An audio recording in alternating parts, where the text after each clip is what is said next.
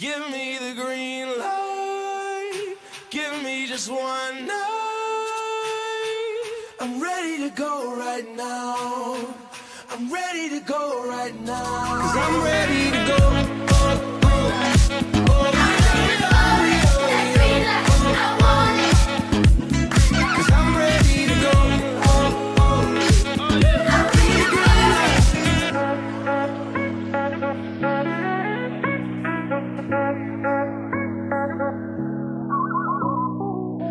Welcome, everybody, to episode 109 of the Greenlight Podcast. On this episode, we are joined by Matt Brown, publisher of Extra Points. Matt, welcome to the show.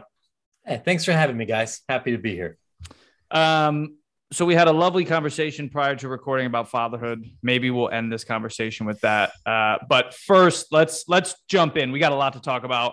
Um, the first question is, and I think I already know the answer, but are we closer to a we all saw this coming moment with NIL, or are we closer to I can't believe this happened moment with NIL?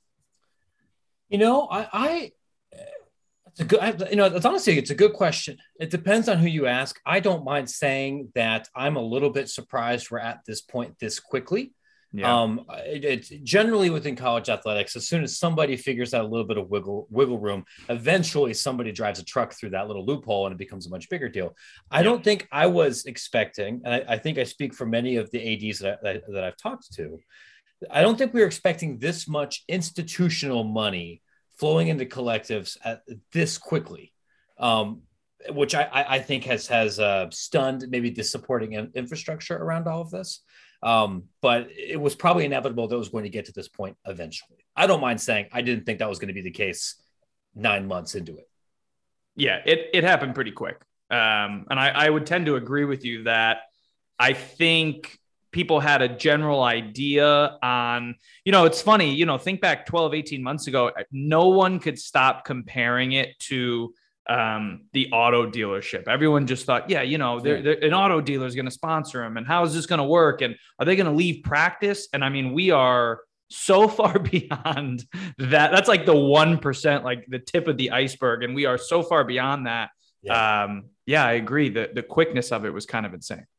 Yeah, it, it, in fact, it, it's it's kind of interesting because the way I, I describe this to people, whether I'm talking on a radio show or to like a SACA group, or talking to coaches, is we really have to re- remind ourselves that there's really two different NIL markets.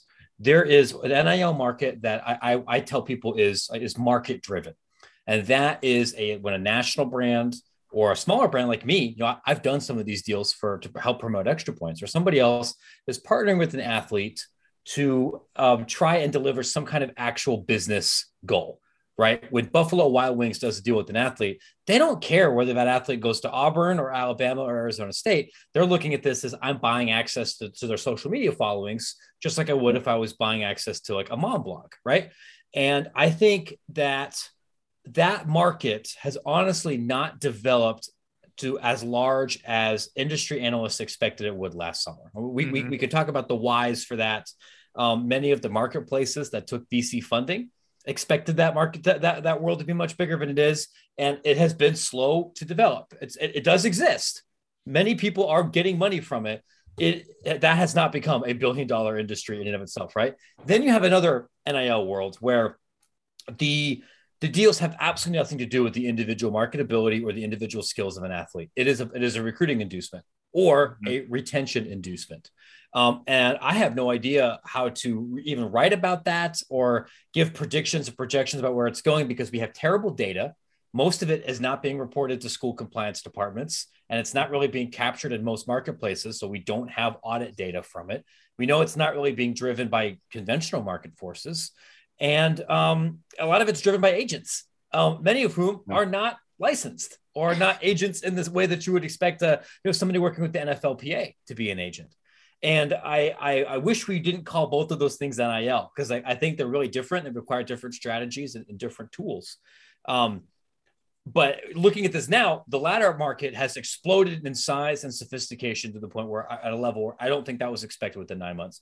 And then the other market, while existing, is not as large or as sophisticated as I think, honestly, athlete advocates hoped. You know, Yeah. we Yeah. want to be able to say, hey, this is great. So and so athletes getting $60,000 in Instagram post.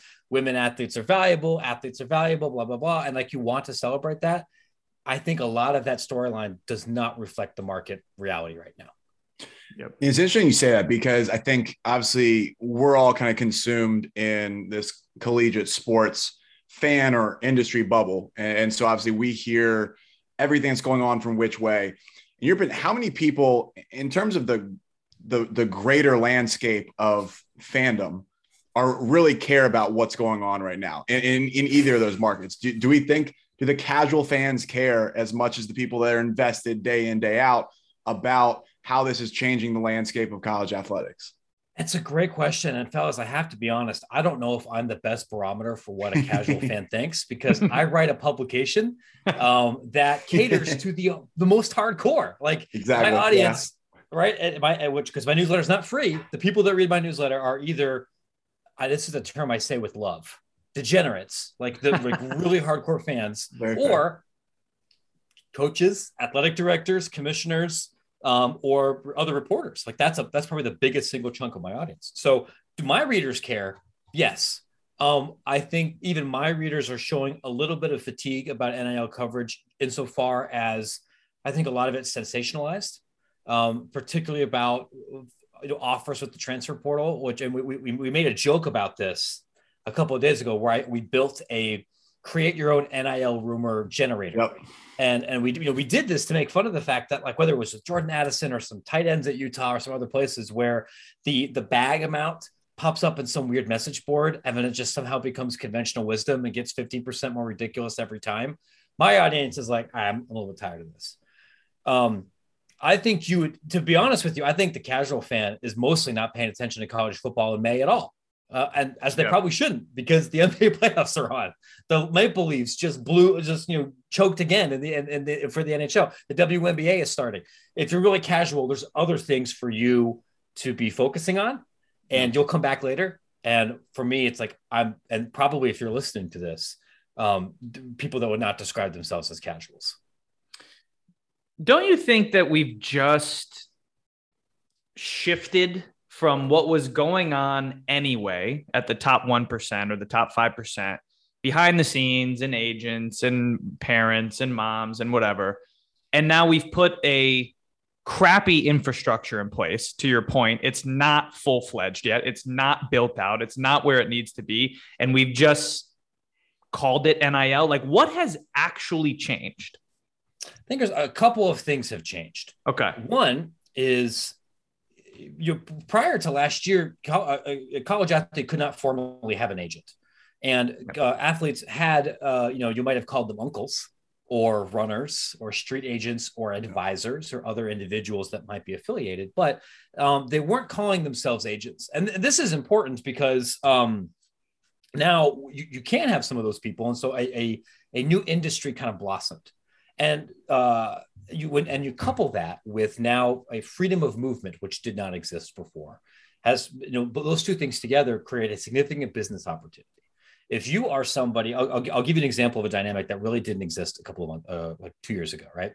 If you want to be if you're an, uh, an agent and you want to represent an athlete in the pros in the nfl or the nba generally you need to be an- an attorney and if you're not an attorney, if you're not barred, you generally have to have years of professional negotiating experience and pass some kind of certification exam in order to be certified by those agents. And th- th- th- th- they do this for good reason, right? The agents, the, the players union wants to make sure that the people working with their agents are legitimate and not trying to take advantage of them.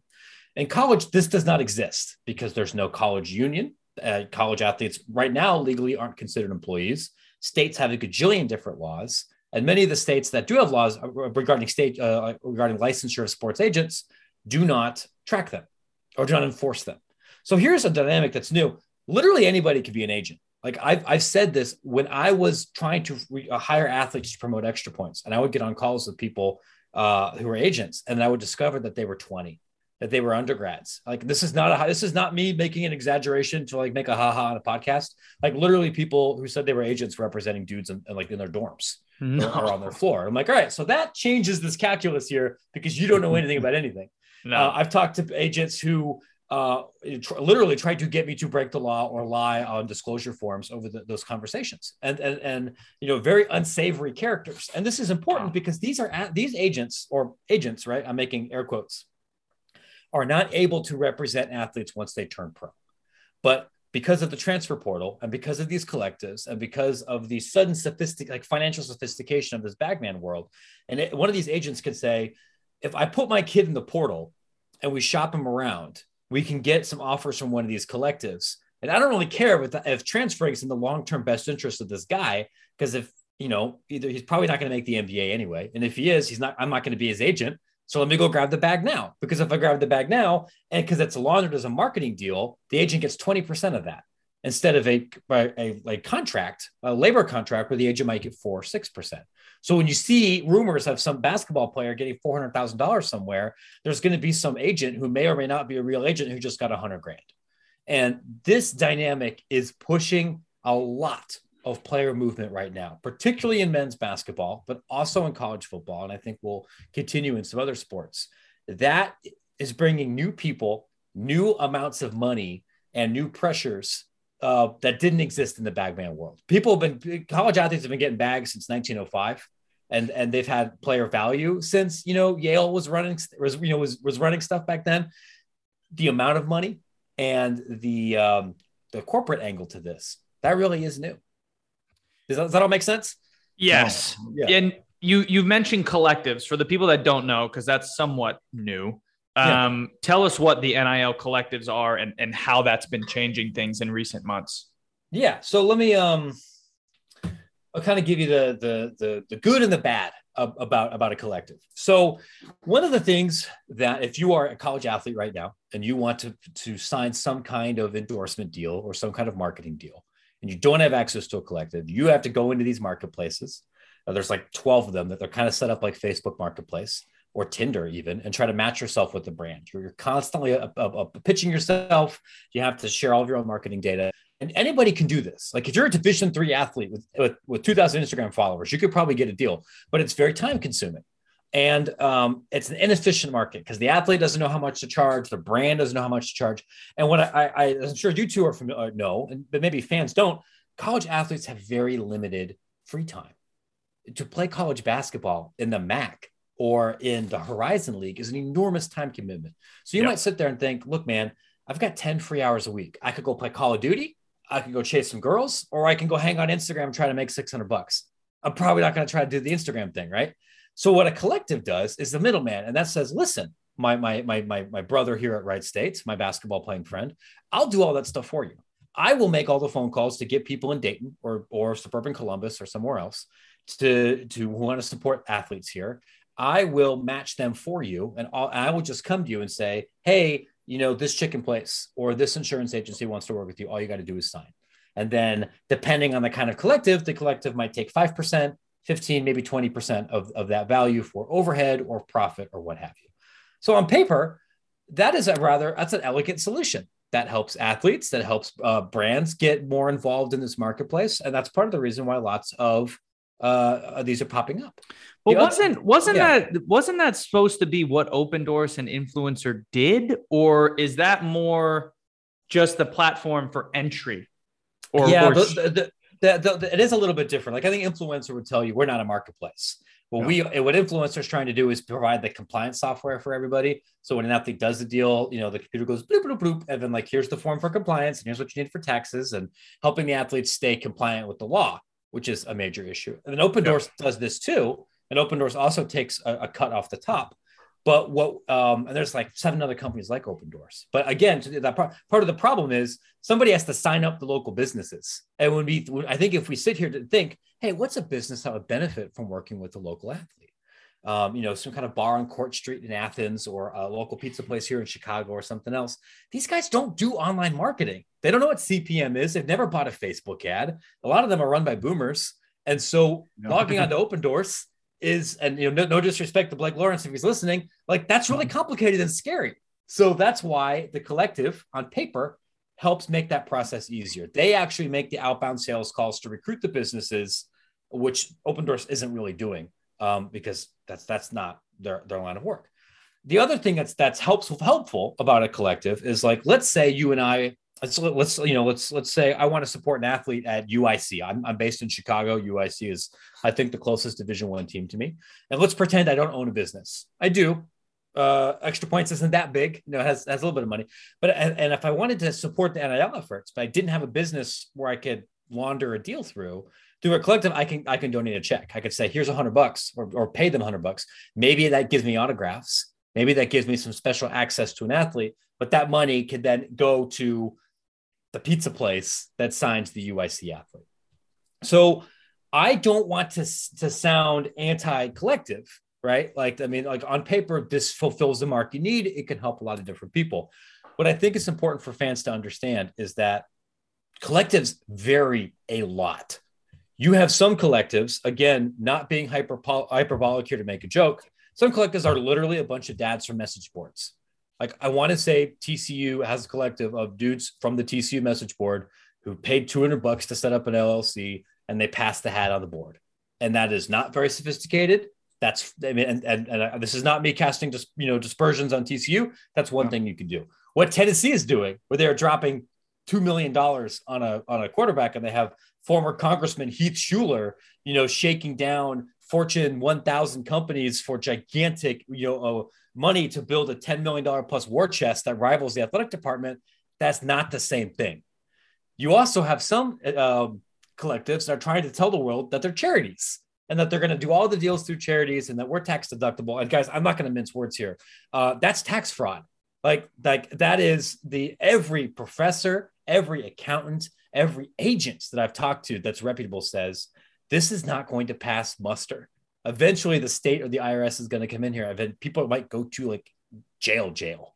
Um, so that there's there's this is all to say this is a very complicated and fast moving world where people are coming in with really good intentions. People are coming in with good intentions, but no sophistication. Some people are entering into this world with um, poor intentions. And it's up for the athlete really to kind of navigate all of this, I think, without a whole lot of help.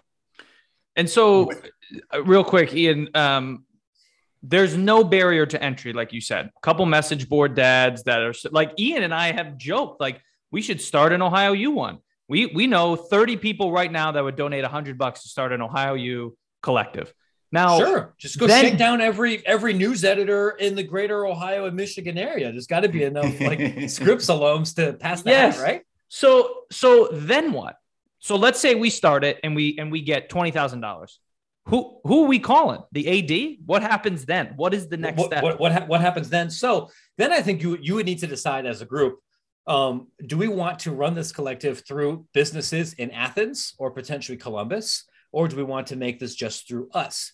In order to remain compliant with NCAA guidelines, you need there has to be a quid pro quo relationship between money you distribute um, and you know, somebody has to get something from it. So you could say this is the Ohio U Fan Club Collective. And you, if you donate money to it, you will get autographs or one-on-one time, or Jeff Boals will come to your house and tell jokes, or you'll get, or you'll get some bogus Bobcat NFT of like Rufus beating the crap out of uh, the Ohio State Buckeye or something. I don't know. Yes. You guys, I would buy that. Right? I would buy that. Sure. I mean, like I, I wouldn't. I, I'm an, I went to Ohio State myself. I would, I would hang that in my office because it was funny.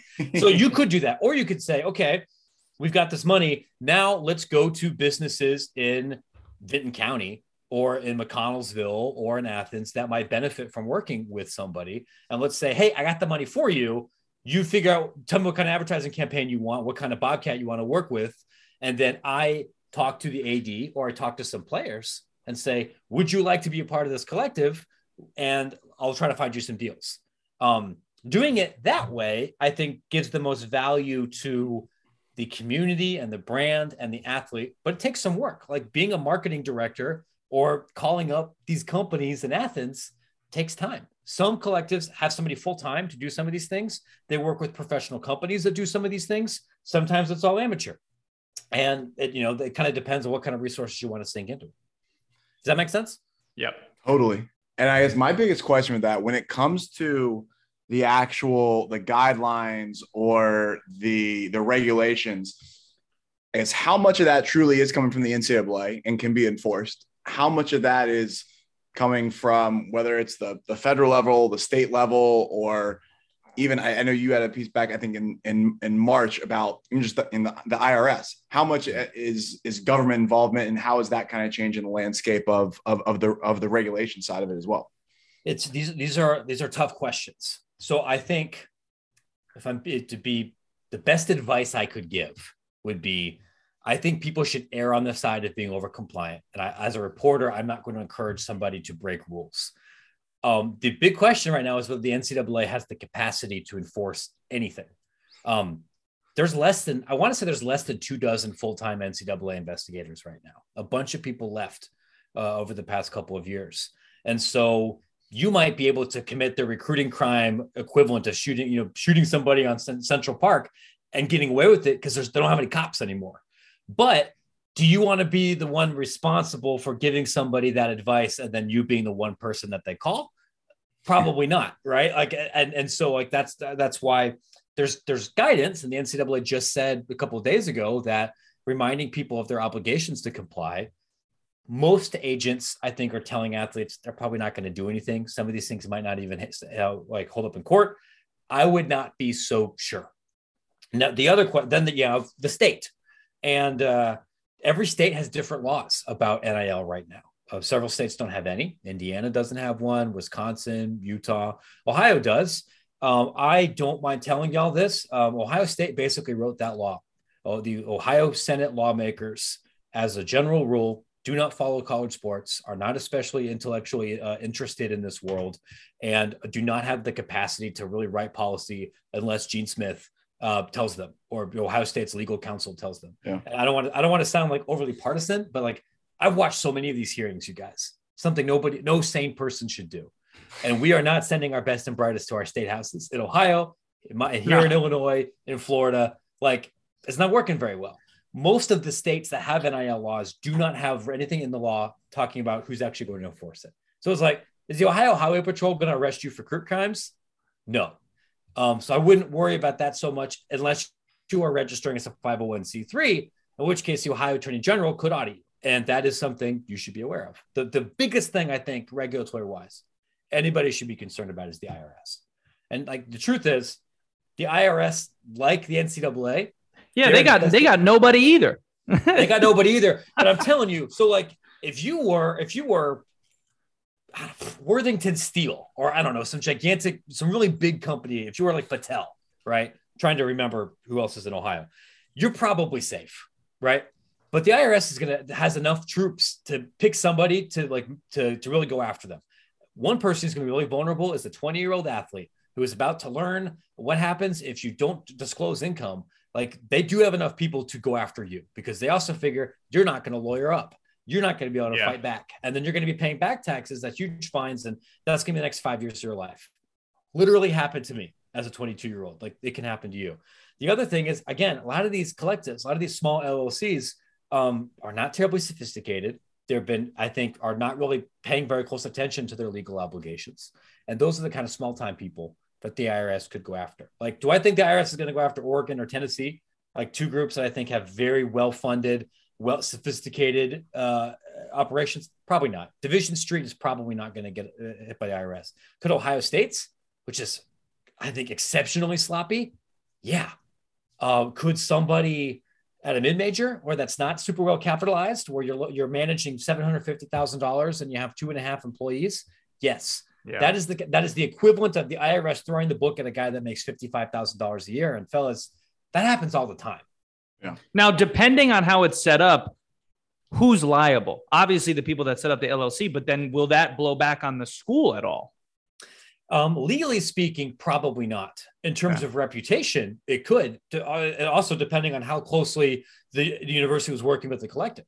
So one of the yeah. things that I don't think has been reported terribly well is not every school is working hand in glove with their yeah. collective. Sometimes the, the athletic director has a great relationship with the money folks or, or the specific money folks that are running these things. Um, you know, at West Virginia, for example, Oliver Luck is, the, is one of the dudes who's in charge of like their big collective. He's pretty well connected to WVU's athletic department. Um, there are other places, I don't mind telling you guys, where the AD in the school absolutely friggin' hates the people running the collective. Hmm. Part of it is because people run the people running the collective are the the lifetime subscription message board people who are not sophisticated, who are um, you know whose interests run against what the athletic department actually wants to do. They don't want anything to do with them, and that's the case at some Power Five institutions. And right. uh, then if something bad happens there, the AD might be able to say, like, look, I told you guys, I told you these guys suck. Like there's a reason we weren't really working with them very closely. I don't know what to tell you. If something goes bad in a place where they have been working very closely together, that could have maybe not legal repercussions, but professional or cultural repercussions. Absolutely. Hmm. No, that, that makes sense. And it makes a ton of sense. And I think from the head of this, obviously everyone, and I think from a general public standpoint, um, there has been a lot, obviously a lot of vocal criticism of Mark Emmert. There's yeah. been a lot of vocal criticism of the NCAA. As you mentioned, there's there's people who have left the NCAA. There's a lot of things that are shifting right now. Now that Mark Emmert has announced that he is he is finally out. One, and I don't you don't have to throw a, a single name out there, but I guess in general, who do you think the NCAA should hire, and do you think um, this I guess subsect of NIL and, and legislation will have a, a large impact on who that person could potentially be. You know, the, the tricky thing about the former is that this job kind of sucks. Like the good news yeah. is you're going to make two and a half, three, maybe a little bit more million dollars a year. Not bad work if you can get it. And if you get canned, you're going to get a golden parachute. But the bar but, is so low. If I mean, could, the bar is so low. Yeah, I don't think anybody really remembers Myles Brand. Like, no. like in, in, the social media era, yes. all you have is a buffoon. And I, I, I know that beating up on Mark Emmert's the easiest thing in the world. Yeah. And and I think it is correct to say not everything that Mark Emmert was blamed for was his fault, yeah. but he did suck. Like and and ads hate him, commissioners mostly don't like him, even half the presidents don't like him. He wasn't an effective communicator. He wasn't an effective leader. He had a bad haircut. He was he was he was easy to make fun of. Um, and so we know that whoever comes into this role is going to be blamed for things that they don't have total control over. Um, yep. And also is heading into a part here where we don't know if the NCAA is going to really exist in six years. Yeah. They're trying to really, or at least as we know it right now, it's trying to completely reimagine itself. You're worried about constantly being sued. And so if you are an A-lister executive, you have to ask yourself, do I want to come in here? Uh, it's, a, it's, a, it's not a glass ceiling, it's like a glass cliff do I want to come in here and take over a ship and be like be the last NCAA president? The the person that I have have floated, and I don't know if she would take it, but somebody who I think would do a very good job will be Val Ackerman, who yeah. is the, yep. the commissioner of the Big East, you know, former yeah. of the WNBA, very thoughtful woman, um, somebody who would I think have a lot of credibility with not just university presidents but athletic personnel yep. and also the professional sports world. I personally believe it is more likely than not that major budget athletic departments are going to become more professionalized over the next decade. And somebody yeah. that speaks that language a little bit more would be effective in this role. I also would, would doubt a little bit that Val would take it. Like Val could go back to USA basketball. She could, you know, be a candidate for any other commissioner gig that that pops up if that was something that she wanted. She's obviously not tied to Big Ten football, which is a major NCAA issue right now. Um, a lot of the ads and presidents that you're going to hear kind of tied to this sort of thing i don't really know if any of them that i'm familiar with i could feel super confident would do better um because it's kind of a possible gig you really need to have i think real athletic credibility at this point because the, the ncaa central office hasn't had that in a long time you have to be somebody who's a forward thinker who can articulate and communicate a vision of what college sports should be not just what it is you probably want somebody that has some familiarity with washington d.c and ideally somebody that has some familiarity with the pros. There's not that many people that yeah. fit that bill. It's a hard job. No, totally. And do you think, I mean, just to to piggyback off that, how how realistic do you think it is that we could see a, a potential Power Five separation from the NCAA or the top percentage of athletes be, eh, of, at these schools breaking away, or or even creating a a union of these athletes. How realistic are these concepts or these ideas that are that are being thrown out there or are actually legitimately being discussed? Yeah, I, I can tell you a couple that I know for a fact are legitimately being talked about. The most realistic is the idea of moving college football completely, or at least FBS college football, completely out of the purview of the NCAA. Yeah. And I- I'll tell you, one group of people that's been in favor of this for two years are administrators at schools that don't have football, like the right Big East. the, The Big the Big East. East, Yeah. the, your Horizon leagues, your Duquesnes of the world. They've been saying Yeah. good, like Please. your problems are not my problems. And we, the NCAA would say, like uh, people in Indianapolis would say, you know, we don't actually make any money from college football. That's the college football playoff. They control all of that, but we are in charge when things break. And you know, we have to do the investigations, we have to do the compliance, we have to do the back end stuff, but we don't control the revenue like we do for men's basketball. So what you're hearing, Gene Smith, Ohio State's athletic director, what you've heard Jim Phillips, longtime uh, Big Ten athletic director, now ACC commissioner, have, have floated. What if the college football playoff was just in charge of college football? And we had a college football commissioner, and we had different eligibility rules and different financial rules for college football that would include all of FBS, not just the Power Five, and everything else stayed the same. I don't know if that would necessarily be better, in part because the same people that screwed up the system in the NCAA are still going to be running things in this new thing. But that is not a message board fever dream. Like that is a real thing that's being talked about. From my conversations, I think a formal P5 breakaway is more popular among sports radio and Twitter than it is among current administrators. Hmm. Um, they would like more money. They would like more control or autonomy, but most of them don't actually want to break away from the entire thing. And a big part of that is because there's not a whole lot of appetite right now in messing up the NCAA tournament for men's for men's basketball. yeah. And part of what makes that such a commercially compelling venture, what makes so much money, is that America wants to gamble on Northern Kentucky. They want to throw money down on the Summit League. They want to throw money down on some school what they hadn't heard of before. They don't want to do that for a six and ten Virginia Tech team. Um, They want to root for the big dogs in the Final Four, but they want to root for St. Peter's in the beginning, and you can't have that unless you're all part of the same group. Um, the other really big, like big labor question is about whether we could have a players' union, and that I think is a possibility because the the um, National Labor Relations Board is has basically telegraphed we would like an, we would like another Northwestern situation. We would like other athletes to come forward and try to unionize, and we have a a court a, a court case making its way through the uh, federal court system right now. Uh, I want to say it's the it's it's it's brought up by football players from Villanova, and I think a couple other smaller schools in the Northeast saying we sh- we were treated as employees. Villanova owes us minimum wage, and if that happens, then look, amateurism is dead, capital D, dead, dead, and then you can have collective bargaining, and you could have a union, and you can have some of these things. And if it doesn't happen in this case, it might happen with another one. Um, so that is not impossible by any means. So it would make sense for them to form a union if the Power Five break away. I mean, that makes sense, right? Well, it, it, you know, a lot of this kind of really kind of depends on what the court, what the what the court says, and who tries to organize a union, and a lot of what we call like fact dependent circumstances. So one of the, you know, I can say this as somebody that's worked in labor organizing before. When I worked at Vox, I helped organize that union. I, I worked in, I've, I've I've been a union member at other jobs before. Starting a union is really hard.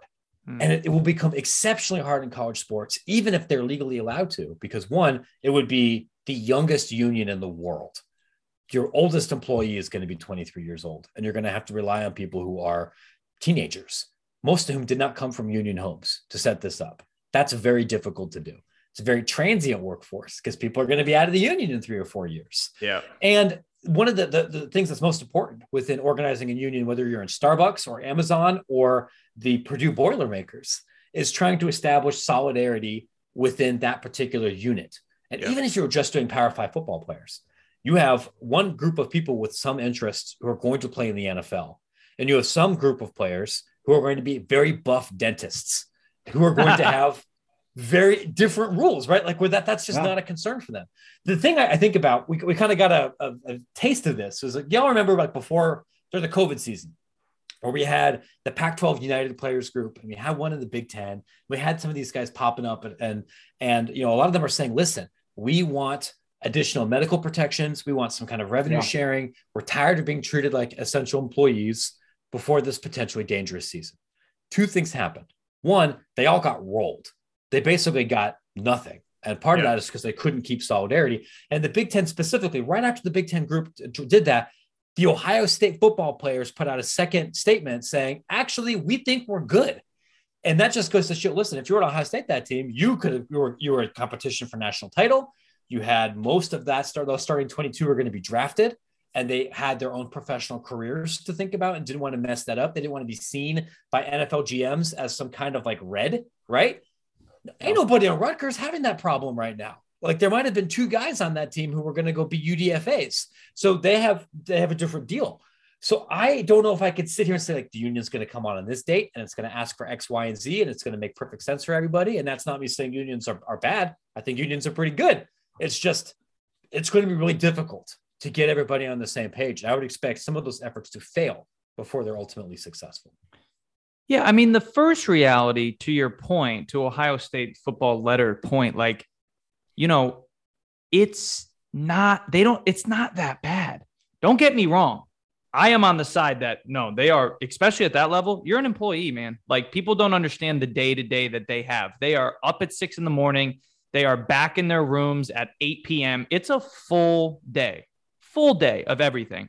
But they get a shit ton of stuff, man. like they get like, have you been to Ohio State's facility? Have you been to Duke's basketball facility or Kentucky basketball or Florida? I mean, the top 1%, it's some of them beat the NFL teams. Some of them beat NBA teams. So like it's an unbelievable experience. So I can kind of see that point. Um, but I think the bigger point to what you made is is like the buff dentist. Like, what are you convincing them to do? Like, what is the fight for me? Why am I fighting for this? And I think that's that's going to be tough or impossible. Yeah, I mean, I I ha- I have been to the Woody, and I, I have been to some of those facilities, and, and quite frankly, I would still say, despite all of the bells and whistles you're getting, you know, those are there in part to control you. And Yeah. if you're Justin Fields, like you're still getting a raw deal, but but you might not see that at 20, right? Especially because you don't want to disappoint your Yep. teammates or the, the goal Totally. that you're trying to do. And and I try to have a lot of empathy about this when I write about it because it's one thing for me as a middle-aged dad in my basement to say like, you guys should go on strike, like knowing that I don't have I have nothing to lose. Yeah. You potentially have everything to lose because the first group that does that, whether you're in Columbus or Michigan or Boston College, your fans are going to Oh, freak out. And a bunch of kill you. reporters, a bunch of reporters are going to say, "Great job," and your local fans and some people in your business community are going to absolutely tear you to shreds.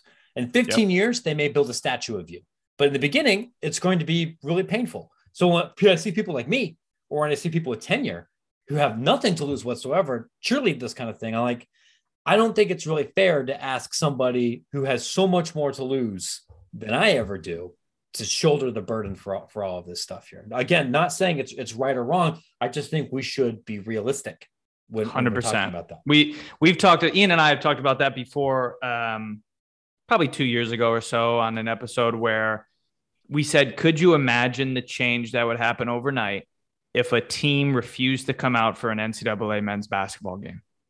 Didn't tell anybody, you know, eh, pick any game. It doesn't matter. 5, 12, 8, 9, 116, doesn't matter.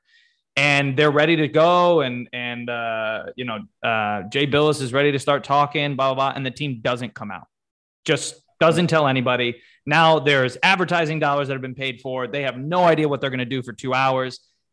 But as we said that, the other half of our brain kicked in and was like, this is all they worked for. Like, this is Yeah. everything you go to college to do to make the NCAA tournament and try and win an NCAA championship. So it's like, it's the most selfish and selfless thing probably you could potentially do. But I always play that out. Like, could you imagine if somebody just didn't play and said, I want, to your point, Matt, like, just give us medical benefits for the rest of our lives. And that's it. I bet you that would happen pretty quickly. I I I, think you're right. Win win, and I don't I don't think it's enough. I think you know it'll happen eventually. It's, it's happened in professional sports before. They would probably win in the short term.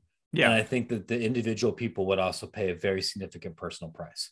Yeah. Now, with the benefit of hindsight over their entire lives, I think many of them would look back and say, that's a fair trade. But like, like, like to kind of think about it, I think about the guys at the, do you know the story about the, the Black 14?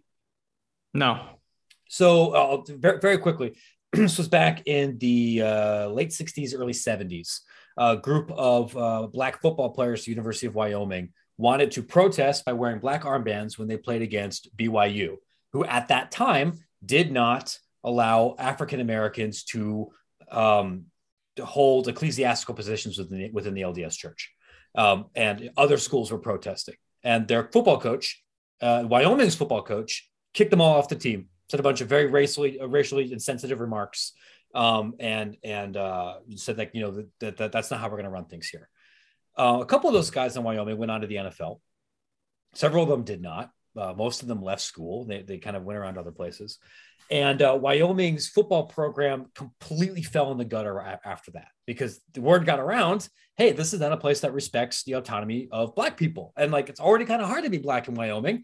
Being Black in Wyoming playing for Lloyd Eaton's racist butt is way harder. And so Wyoming, like Wyoming was Boise State before Boise was like a, even a truck driver school. Like they were a top 15 team and cratered completely.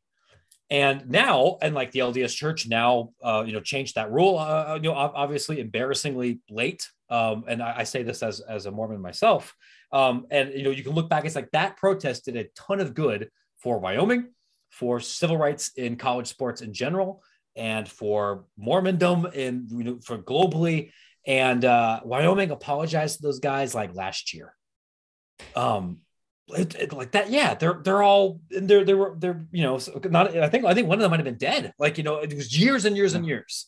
2021, they apologized. I, I, I was I want to say it was 2020. You know, like I mean? after Whatever. CBS did a documentary about it, right, and kind yeah. of put it back in. They they finally brought the guys back. That's kind of how this stuff works. Uh, yeah. And like I right, like you could see a world where in 2060 they bring back and like, hey, here's the guys at Boston College who launched the movement that you know got health care for college athletes forever. And you yeah. look back and think, hey, you're like Curt Flood, you're you're a hero. It's going to be very hard for you in the beginning. Yep, no doubt. That's um, Matt, this was awesome. We appreciate you coming on. We're going to get you out of here on this. Um, we like to give our guests uh, the green light for a hot take. Uh, so that's the last question. It can be about anything. Um, anything. It can be about food. It can be a food hot take. It can be a city hot take. It could be about any sport, uh, whatever you want, whatever your hottest take is, uh, you officially have the green light, man. Go for it. Yeah, uh, I mean, putting me on the spot. I, I uh, that's the best I, part. I mean, like, I'm so in the weeds with college sports. I figure I should do that rather than talking about pizza places or about Hawaii. Ohio is a good place to be from and not a good place to live anymore. Um, I would. Yeah. Paul, wants, Paul wants you to take that it, route. Matt. You know what? Matt, you're, Matt, you're, you're hitting me in the heart, man. Yeah, like uh, look, yeah, y'all, I'm I'm from Licking County. All right, I, wow. I I was born in Reynoldsburg, lived in Pataskala, went to Granville High School, graduated from Ohio State, and the day I got my the day after I got my diploma, I got on a plane and flew to Arizona, and my I haven't been back since. And Ohio, Ohio, has this big advertising camp, uh, yes, right now. Yes, right? it's amazing. So when you're driving through Chicago, and you're driving through downtown. There was like this big billboard that says like, you know, you think your future shiny in the bean. Think it's your future in Ohio. I'm like, no, because I make thirty-five thousand dollars a year more in here, and JD Vance isn't going to be my senator. Oh. And the weather is just as bad in Ohio, but now I get to have like international culture and a better Great Lake. Why the hell would I go back? and like some people mention this sometimes, like, you know, don't you miss Ohio State? Don't you miss Whit's? Frozen custard. No. Don't you miss Court Street? I'm like, all that stuff's lovely. The Hocking Hills are lovely. Lake Erie's yeah. lovely. I'm never going back. Um, I if I if I want to go live somewhere where I will feel alienated politically and culturally, I will move to Utah, where uh, the weather is better and there's more outdoors things to do, and I'll make more money than uh, than Columbus, which is just a worse version of Chicago, I think, in almost every way. There's your hot take. Love you, love you, seven four zero. That was that, was that was incredible. I love, I absolutely love it. Yeah, man. I don't think you realize what that did. I got to play that for my wife. Um, yeah, I'm gonna, yeah, I'm gonna okay. end up on Julie Cromer's like crap list now, but like that's like, sorry. What uh just in case anybody that doesn't know, like where can everybody find you? Social, Twitter, uh yeah, everything. You can find me on Twitter where I promise I'm typically not disparaging the great state of Ohio. um, at Matt Brown EP. I write Extra Points, which is a newsletter that publishes Monday through Friday that digs into the off the field issues that shape college sports. I do not write about who's going to win the football game. I don't really cover recruiting. I don't get into the X's and O's. It's not that I don't care about that stuff. So I leave that for all the other reporters so I can focus on talking about things like NIL, which I've been covering since before it was the thing, about uh, state governments, about how schools get their money, how they spend it, how conference realignment, media rights deals, all those other things work, because those shape who's good on Saturday and who makes NCAA tournaments. And I get into the weeds so you don't have to chances are your athletic director probably reads extra points so i think you might enjoy it as well uh, which you can find at extrapointsmb.com awesome. Thank you again matt. We appreciate it man. We will have you on again uh, whenever there's another change in nil or the ncaa hires somebody or you know something like that. But uh, next time in, i'm in chicago uh, i'll hit you up and we'll go to whatever your favorite pizza joint is. That, that, that, that sounds great Thanks, awesome. fellas. Awesome. Thanks, Thanks, for having man. me. Thanks, Matt. Talk to you soon. Lately, I've been feeling like this is what I've been working towards. If you ain't trying to be the boss, and tell me what you're working for. Certain doors were closed, but now they opening up. Celebrating with some shots, maybe poke on a cup. Pulls, lust, rust, souls up next, and I got this. Crazy like Britney and the love so toxic. Got a wall up, I'm trying to infiltrate a conscience. Taking 12 shots like where the cops is. Come on.